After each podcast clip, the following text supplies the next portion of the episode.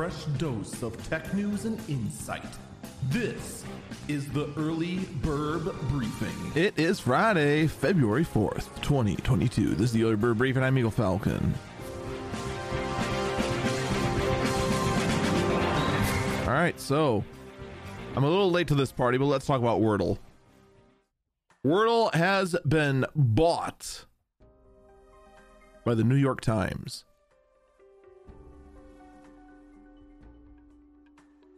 And apparently I'm allergic to that because I almost sneezed.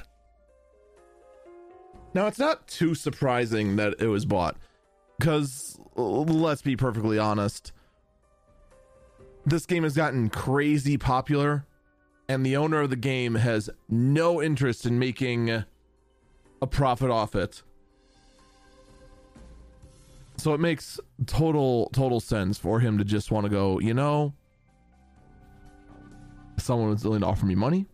It's time to cash out and go home. I'm I'm not surprised by the acquisition at all, is what I'm trying to say. Now, some other people are trying to say that um, Wordle will be free forever because you can right-click and save the whole game. All right, all right. So, my thoughts on that. First off, as of the time of recording this, the New York Times has no interest in putting this behind the paywall. Let's be perfectly honest. It's going to happen, I would say, in five months. To go ahead and take this game, throw it behind a paywall, or at least throw it on a web page with ads. Like, they're not going to make this acquisition, which was, I th- want to say they paid like a mil for it.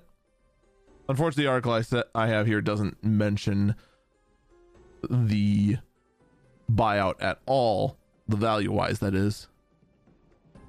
But um, right now, you can uh, right-click, save it, and the game will be functional for quite some time because there are a lot of game, there are a lot of words already saved in the web app itself.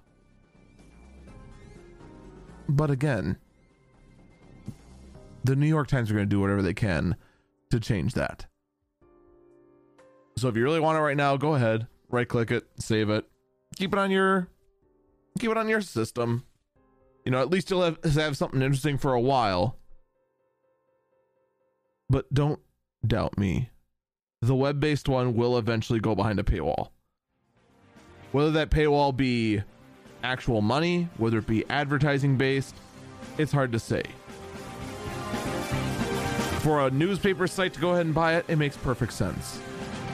Long, long ago, people would get the paper just to do the crossword puzzle in it. Well, Wordle is, in a weird way, kind of a modern version of the crossword puzzle. Although personally, I really wish they would start going ahead and stop using only five letter words, but you know, that's just me. That's gonna do it for me. Stay safe and stay healthy.